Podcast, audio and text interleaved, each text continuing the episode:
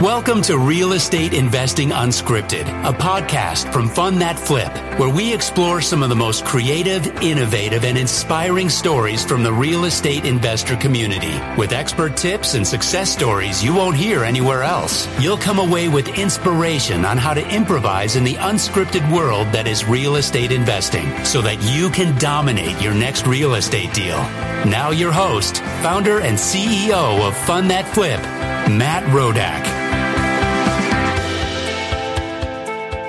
Welcome, everyone, to this episode of Real Estate Investing Unscripted. I'm your host, Matt Rodak, founder and C E O of Fund That Flip.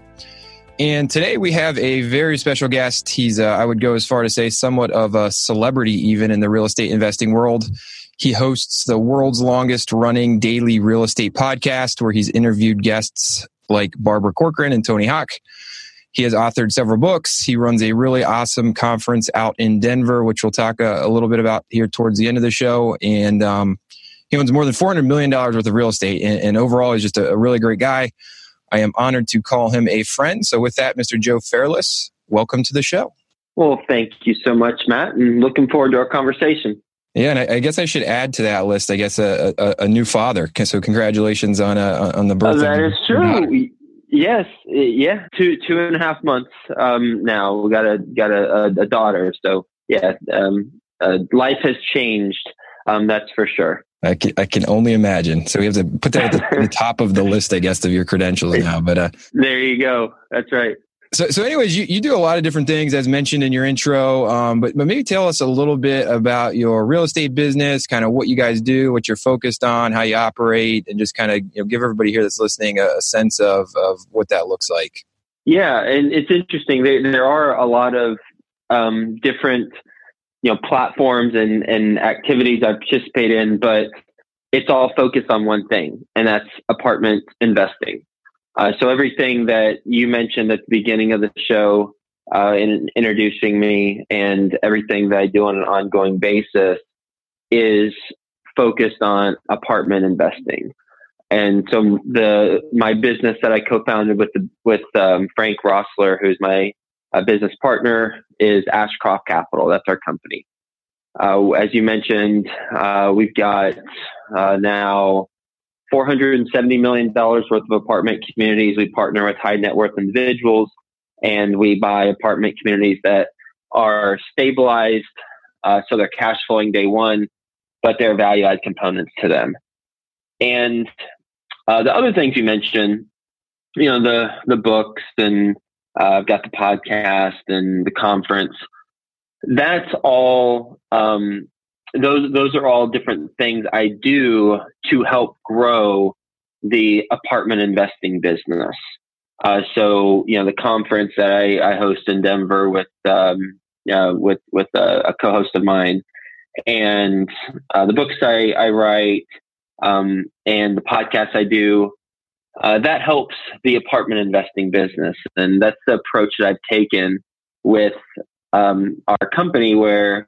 You know, there are certain certain aspects that lead to success, not only in real estate, but also in, in business in general. And one of them is ongoing commitment to personal development. And, you know, with the podcast, I've interviewed over sixteen hundred people. We were talking about before we started recording. I've got sixteen hundred episodes of, of my podcast. uh, yeah, it is crazy. And what that means is I, I was thinking about the other day, I'm, I've probably interviewed more real estate investors than anyone else in the entire world. I don't know of anyone else who has interviewed more real estate investors than I have in the entire world. So I, I've, I've learned some stuff along the way, and I interview not just apartment investors. I interview fix and flippers. I interview, you know, founders of successful companies like yourself. I interview um, people who do wholesaling, you know, storage, commercial or retail, et cetera. And so I, I learn, I have a commitment to learning on an ongoing basis. That has certainly helped me um, and the, the the company Ashcroft Capital grow. But then also, you know, through like the conference, you know, the relationships that are established and also learning, um, that's helpful. Then with the books, um, I have, uh, you know, ability to, um, reinforce those lessons by putting them on paper. But then also when I share it out with other people, uh, that helps people learn more about my thought process, which in turn, um, if they like the thought process, then they reach out to me. And then, um, then if they're a accredited investor and they're looking to passively invest, and that helps grow our network of investors. So it's a, it's an intentional approach to personal development and also business growth that I take with all those things, but everything ladders up to apartment investing. Yep. And I think it's, um, if you have any doubts that what Joe's talking about works, I think, you know, we can talk next about how you got started and how long you've been at this. But, you know, it, it, I think what's interesting is like we, we got connected about at the same time we were, we were starting our, yep. our, our collective businesses. Um, and it's just been incredible to see how much you've done in such a short amount of time. I know it's it's probably four or five years now we're going on, but still like four hundred seventy million dollars worth of, of real estate, sixteen hundred episodes recorded, two books published, a conference that you guys are going on, what, the third or third or fourth year doing the conference now, I think? Third. Yeah, third. Yeah, third. Um, all of it's happened in a, in a rather short amount of time, right? Like that's that's sometime, that's like some people's life lifelong achievements. So like you packed into four years. Uh Talk to us a little bit about what you were doing before this, kind of how you got interested in real estate, how you got started, and kind of how you, you know, how that's led up to where you're at today. Well, yeah, and I think, um, you know, the the way I've scaled so quickly is I found the right team members to help me uh, because I've taken a, a honest assessment of my skill sets uh, and what I'm good at and what I'm average at and what I'm not good at. And then simply bringing on team members to help me um, or partner with me on things I'm average at or I'm not good at. Because, uh, you know, everyone knows that if you're good at something, then then check that box. But if you're average at it, you're going to fail in this this day and age in business. And if you're not good at it, you're certainly going to fail. Um, what I was doing before, I was... Well, I graduated from college from Texas Tech University, and I moved straight from Texas, from Lubbock, Texas, to New York City. And I was a junior project manager at an advertising agency making thirty thousand dollars a year. Um, that doesn't go too far in New York City. Uh, so I was living in East Flatbush, Brooklyn, which at the time was statistically the busiest police precinct in all the five boroughs of New York City, um, based on how many crimes are taking place in per precinct. And um, I moved from there to East Village. I lived there for nine years. So in the, I was in New York City for ten years. And during that time, I climbed the corporate ladder at my advertising, in my advertising career. I went from junior project manager making thirty thousand dollars to the youngest V P of an advertising agency uh, on Wall Street or near Wall Street. And that, I was making around one hundred fifty thousand dollars there. And I realized I had a goal of making one hundred thousand dollars by the time I was thirty years old, um, salary. And I'm, I, I think I accomplished that by my twenty-eighth or twenty-ninth birthday. And I realized once I accomplished it, that wasn't really what I was after. Um, you know, I accomplished a monetary goal, but I wasn't fulfilled by what I was doing. So I, I changed agencies one from one agency to another. Uh, the reason why was because I was going to work on more nonprofit stuff, and that still didn't scratch the itch. So I did what I call, li- I sampled life experiences while I had my full-time job in advertising. And I uh, learned um, stand-up comedy, which I'm uh, terrible at. I just took a class, that's it. But I ended up performing at um, uh, Gotham City, Goth- Gotham Comedy Club, I think it, yeah. it's called. Yeah. Um, and yeah, I performed in front of a very friendly audience of coworkers. So uh, that, that was, it made it less nerve wracking, but I did that. I also was writing a book on, um, how to have a remarkable career, not my career, but other people. So I was interviewing other people who had remarkable careers. I interviewed the soldier of the year. I interviewed the, a, a, a very high level executive at Southwest Airlines and some other people. So I was writing a book. I was, you know, learning stand-up comedy. Um, I was uh, also uh, teaching a class on how to buy single-family homes in cash-flowing markets. So I lived in New York City at the time, and um, you know, I was not able to afford anything in New York City, so I bought in Texas, where I was from. And my friends and were wondering, how am I do? How was I doing that? Because I was making a couple hundred bucks a month on each of the homes at the time I was. And I started telling them, and then so I taught a class on it eventually. And so I started teaching class. And what I realized by sampling life experiences is I realized what I really want to do more of. I think that's that that was really helpful for me uh, to uh, test things out while I still had a full-time job and sample certain things. Um, and as a result, I left my uh, advertising profession, and I uh, want I ended up doing real estate full time. Um, but of course, when I left, I realized, well, prior to it, I, I thought through this, but um, I wouldn't be able to pay for or, or get approved for a mortgage for a single family home. So I could, however, partner up with people who um, wanted to partner with me on larger deals. And um, when I taught some people in the class, the the what I was doing, I heard, "Hey, this looks good, but if ever you just if you ever do something larger, let me know. I'd like to partner up." I heard that a couple of times, and I realized that I had customers before I had a product. And anytime as a business owner, you have customers before you have a product, well, keep on going. Like, do that thing. Yeah. Assuming that that you care about that thing, because you're you're on to something, my friend. And so I had customers before I had a product, and then I I uh, simply started looking at deals, and off I went. One thing led to the next, and before you know it, you had a couple hundred million dollars of real estate. Um, Happened overnight. There you just like that. No, no, no challenges in between whatsoever. my, my, my father-in-law often says, like, he's like, "Look at you, Matt. You're a five-year overnight success, right?" Like, yeah. And I think that's kind of true. Um, I, I think you hit on something, right? And anybody, any aspiring entrepreneurs out there, whether you're in real estate or not, I think Joe hit on a good point. You know, a lot of people think about, man, it's really hard. If I could just build this app, right? If I could just, um, you know, create this legal structure, and you invest all this like time, energy, effort, money into coming up with a product without first uh-huh. figuring out if you have customers for that product. Right. So I think, um, yeah. you know, fortunately for you, you had it, you had it the other way. You had, well, you, you had a product. It was actually the wrong product. Right. Um, right. And you, and you listened to your customers and said, "Oh, this is what they want. Let's go, let's go create that product instead." Um, yep. Really interesting. So, so another thing you, you hit on there that I'd like to maybe have you talk about for a little bit is you, you mentioned that you've you've been fortunate to have folks around you to really help you you you build the business, and and you've done that intentionally too. It sounds like by first starting with a personal assessment.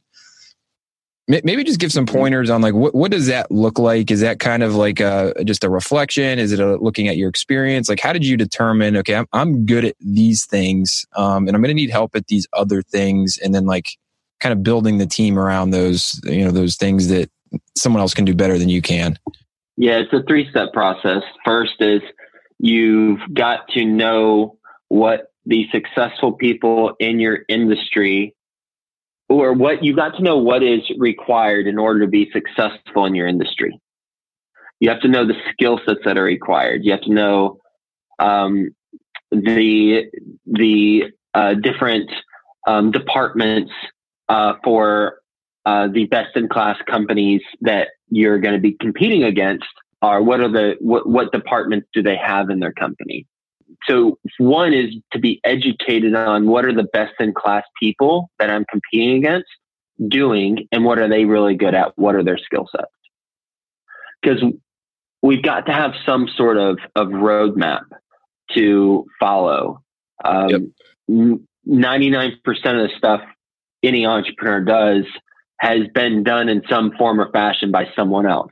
Most people aren't sending a rocket to Mars, um, or, you know, doing Elon Musk type of stuff. Um, most people are taking aspects of businesses that have done, been there, done that before, but putting a unique spin on them, um, based on unique skill sets or a differentiating feature for the most part. And so first is to identify what other people are doing that are successful in what you want to do. And then the second is to um, of to list those things out. And then the second thing is to see which one of those things, or um, uh, how many of those things do you enjoy doing? Um, for example, um, for my business, there are basically three components to be successful. One is uh, you have to have money to do deals. Uh, mm-hmm. Two is you have to have the deal. And three is you have to execute successfully on the deal. You do those three things, you got money, you got the deal, and you successfully execute, you're going to grow your business. So um, when I look at what I enjoy the most, what I um, thrive in, and, and just what's fun to me, it is the um, the money part. You know, having relationships with with investors and um, identifying the helping identify the right opportunities, um, but primarily having those relationships with investors. And so, um, the way that I uh, I've structured the company that I co-founded with my business partner is he primarily focuses on the execution. And then we have a team that focuses on the acquisition. And so those are, and he oversees the acquisition and I'm involved in some capacity in the acquisition, but we all focus on what we uniquely enjoy about the business. Yep. And um, when we do that, then, then we're setting everyone up for success. I mean, think about, um, you know, uh, you know, LeBron, LeBron James, if he were, uh, at a position like, I don't know, center or something, well, that's not freeing him up to do what he really needs to do. I am not comparing myself to LeBron James. I'm simply saying, um, with that example, you want to set up your, your players, your team in the best way for them to thrive based on their unique skill sets. Yep. And so when you're creating companies, same thing, you want to set up your, your company so that you can thrive based on your unique skill set. And most likely your unique skill set ties back to what puts a smile on your face, yep. what you enjoy doing. And when you enjoy doing it, you're going to do better and you're going to do it longer. And the key here is consistency over a period of time. Um, and, and so the first step is to identify success, what successful companies in your space do. Second is to identify which one of those or ones of those characteristics you will focus on. And then the third step and the final step is simply bring on team members to focus on the other areas. And that's it. I mean, that, that, that's, that's, that's the one, two, three step process for scaling a company in a relatively short period of time and doing it in a way that sets everyone up for success. Um, not only in the short term, but also in the long term, because everyone's doing stuff that they really enjoy doing. Therefore they thrive. Yeah, and it, it, it, I couldn't agree more. I think um, very well said, and, and it sounds super easy when you say it. I think um, I think uh, one of the one of the challenges, perhaps, for people to just kind of be aware of is is I think part of part of is is the second the second bullet point that you have, right? And I think this was hard for me is letting go, right? Like, as part of this is if you're going to bring other people on to do some of this stuff, you also have to empower them to do it, right? And to do it maybe a different way than you would do it. Um, because you hired them for that, for, for a reason that is exactly that. They should be, they should be better at you than doing that thing, right? So part of it is, I think, a little bit of, of humility, um, and willingness mm-hmm. to, to let go. Otherwise you, you get stuck. There's no, there's no way to go up. Yep. And you know, it's, it's strange because I don't have a problem letting go. Yeah. Good, good for you. That's never been an issue. That's never been an issue for me. When, uh, whenever I, I know what I enjoy and what I don't enjoy. And so the areas that, that I don't enjoy, I have no problem bringing on someone to focus on that area that they enjoy that I don't enjoy. I have zero, zero problem with that. Now I have to have a level of competency in that area in order to do some checks and balances with them to make sure that it's being done effectively. But they are going to be much better at it than I am. And I just don't have that chip um, yeah. in me, for better or worse. I, I, that's, that's just not something in my personality where I have a problem. So, so I, so, so, so consequently, I have no tips for anyone who does, yeah. who, who, who does have a problem letting go. I, so, cause it's just not my nature. I have a little bit of a letting go problem. And the, the, the tip that I, I've, I can share, I guess, is, um, do it once and like actually fully let go and like feel how good it feels. Um, and you'll want to, you'll want to keep doing it. I mean, that, that's, mm-hmm. that's it, right? Cause it just frees you up so much to go actually work on the things you like to work on. And, and ultimately you end up getting a better result, um, beca- because of it. So thank you for sharing that. Uh, again, some really cool stuff on how you've grown your business. And it's been a, it's been a pleasure on this end, watching it, watching it grow. Um, Another thing that I'd love to have you talk about and, and kind of just pull us back a little bit more into more specifically real estate is, and you mentioned it, you know, even when you were getting started buying single family houses, is this idea of buying for cash flow. Um, I know it's something that you, you really preach and, and believe in in terms of your personal investments, but also a lot of the, the you know, the messaging and, and coaching that you provide out into the just the general real estate investing universe. Talk to us about, you know, why cash flow has been the, the big thing that you guys have focused on and why you think it's the right thing to focus on as opposed to cap rate or any other kind of valuation metric that, you know, someone could try to prescribe towards a, a, a new acquisition. The number one question I get right now is, what are you doing to prepare for the market correction? And the number one answer I give is we buy cash flowing properties from day one.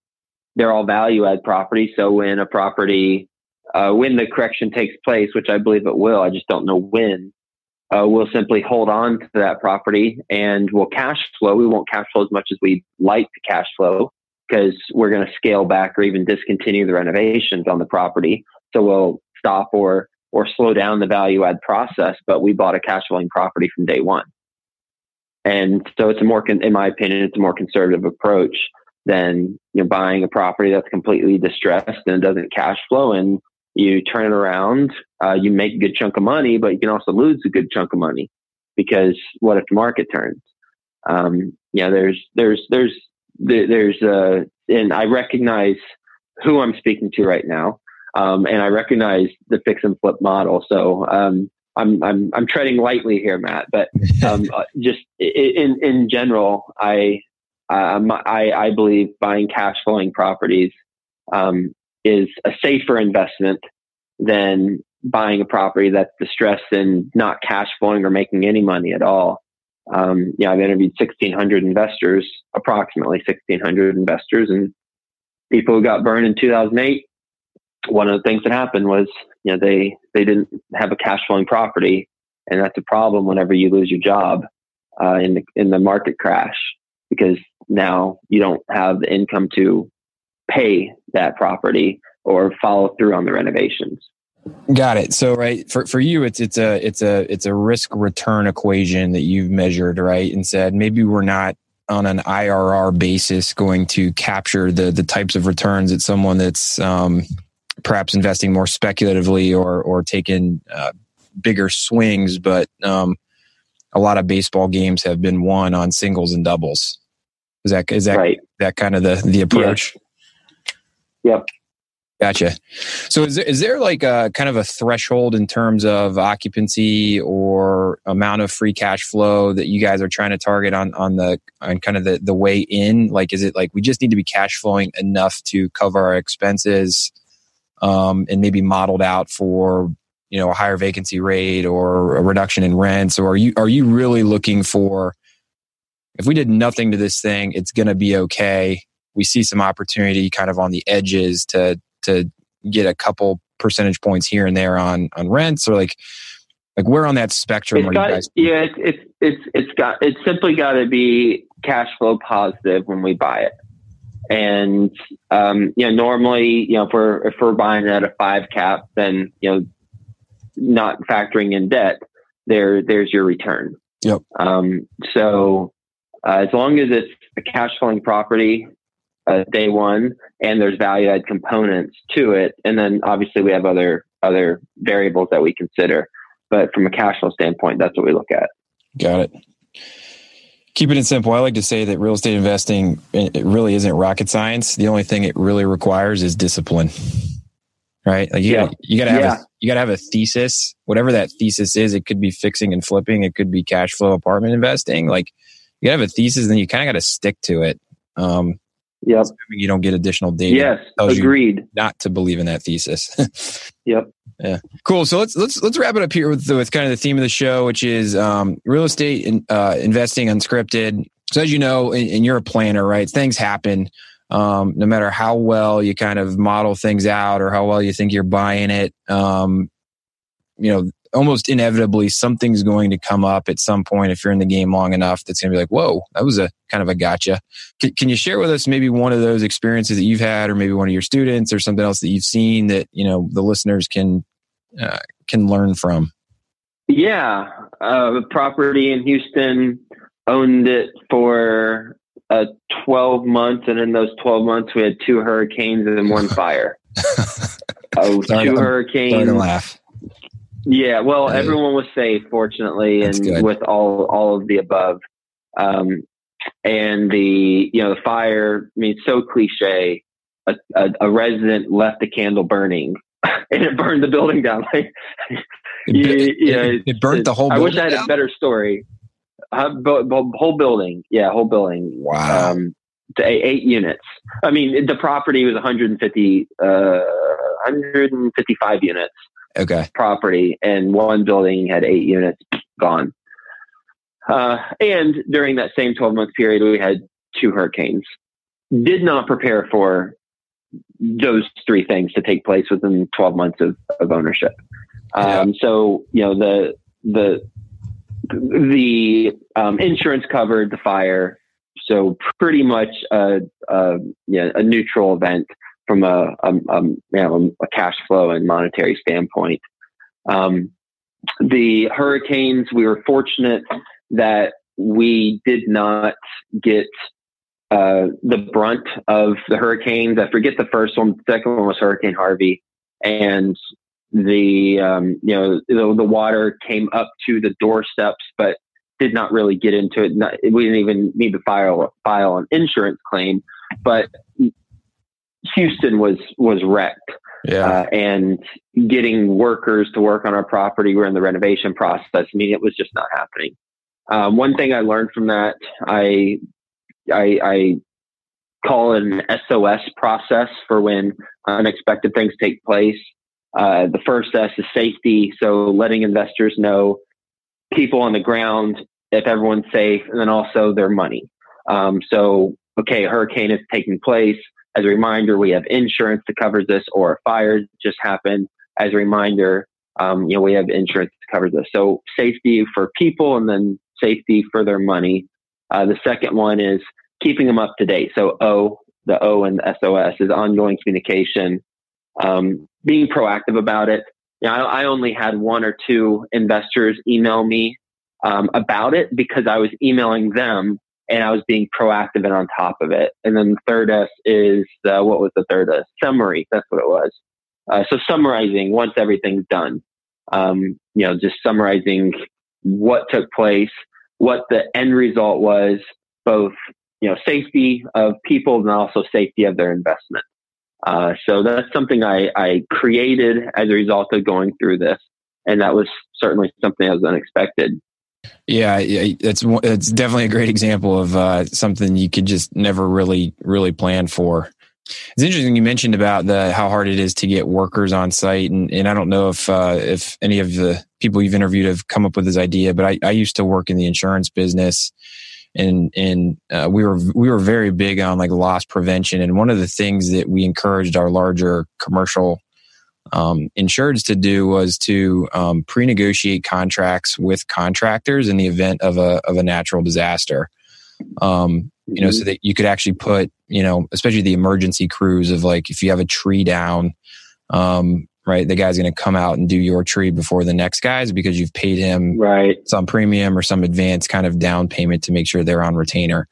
Now, the contract's only as good as their their delivery on it, but something that um, I don't know. Maybe it's worth looking at, to, especially. Yeah, it's interesting. And in, yeah, know, Houston, and it's likely that one of these things comes through again in the next ten years. yeah, yeah. If I, I mean, we have one Houston property, uh, we probably will be, you know, be selling that in the next couple of years. I don't know. Um, but if I buy another Houston property, that's that's a that's that's something to consider for sure. It's yeah. Good info. Yeah. Cool. So appreciate you sharing that. Um, last thing, let's talk a little bit about uh, your conference. It's coming up here at the end of February. What is it? Um, kind of who shows up to it? What could people expect to uh, to learn there if they if they you know want to check it out? Maybe just give us a little rundown on on the Best Ever Conference. Yeah. Um, so best ever conference dot com is where you can learn more about it. It's heavily focused on commercial real estate and uh, private equity, or not private, but private um, uh, gaining private investors. So if you're focused on investing in deals passively and learning more about different asset classes, this is for you. If you're focused on bringing more investor capital into your deals, then this is for you. And if you're an operator of uh, any type of commercial property or want to be, then this is for you. Um, we don't focus uh, as much on the residential, but we do have uh, a investors who do residential and are looking to scale their residential business. So if you've done multiple deals, then this is for you as well. Um, so for example, we have, I, I asked everyone when I, um, was at the conference last year presenting, I asked everyone before I started talking, who's done, who's done at least two deals, and like ninety-nine percent of the people have done at least two deals. So everyone there is looking to scale, and, um, we don't have any beginning investors who attend. Uh, so if you're looking to maybe scale your flipping business, then this is a good conference because there's lots of ways to do that, um, or we we touch on that. Um, but if you're looking to get started in real estate, then this wouldn't be the best conference for you, because this is uh, the taking your business to the next level focused. It's a it's a master's class, I guess, maybe if if you want to think about it. Yeah. Um, yeah. Yep. So it's uh, I believe it's February twenty-second and twenty-third. Uh, out in Denver. We will be there. Fund That Flip. We we went last year, and I can say it was it was probably one of, if not the best conference that conferences that we attended last year. And we attend a lot of conferences, so and and I mean that. Um, check it out. Uh, you know, if you are are are investing in real estate, um, focused more on commercial. We, we've got a lot of folks out there, I know, listening that are also accredited investors that participate on the platform. So if you're looking for, perhaps uh, you know. Other uh, other sponsors like Joe to uh, potentially allocate some capital to. There'll be a, a large room full of high quality folks out there. So check it out. The best ever. Co- it's just best ever conference dot com. Um, and uh, I'm looking forward to it. It's always a fun time. Yeah, we'll we'll be hanging out shortly. Yeah, looking yeah. forward to it as well. Cool. Let's get you out of here. Uh, really really appreciate your time, Joe. Um, a couple other plugs. So you run you run a podcast that is called the the. You you do it because I'm going to screw it up. It's a mouthful. Yeah. Best Real Estate Investing Advice Ever. Best Real Estate Investing Advice Ever. And then if you want to learn ever. apartment syndication, uh, I've got a book on Amazon. You just search Joe Fairless, and it's best uh, uh, best ever apartment syndication book. So uh, there, there's no there, there's uh, no ambiguity on what the book is focused on. I, I like that. I mean, we do the same thing with our name, right? Like, yeah, yep. right, yeah, does. Clearly, yeah. Fun, fun that flip. Fun that flip. And don't leave anybody guessing. Uh, That's right. If, if you can't remember that, just Joe Fairless dot com, I think, works too, right? And you've got all yeah. you got links out sure. to all that. So check out Joe Fairless dot com. Really appreciate your time, Joe. I think kind of the the the three or four things that I pulled out of here, if I could summarize before we cut you loose. Um, kind of all starts with a commitment to learning. And I think you've taken that like to the extreme, and it's, and it's paid off for you. So, um, definitely an R O I out there around just continuing to improve yourself. Uh, I, re- I really liked kind of your, your idea of sampling different life experiences. Um, I'm involved with a group here called the Founder Institute that allows folks to, and I went through it actually to kind of, that's actually how we, we met. We were introduced through someone that I met at Founders Institute, but, um, I think a lot of people get it wrong when they, they, they want to start a business and they just quit their day job without first experiencing what it's like to either run a business or do something different. So use your time, use your time that you have out there to to watch less Netflix and experiment with stand-up comedy. If maybe you're some, if that's something you're interested in. So that was cool. And then the last one that I really liked is, is, uh, you know, to scale, it really starts with a personal assessment.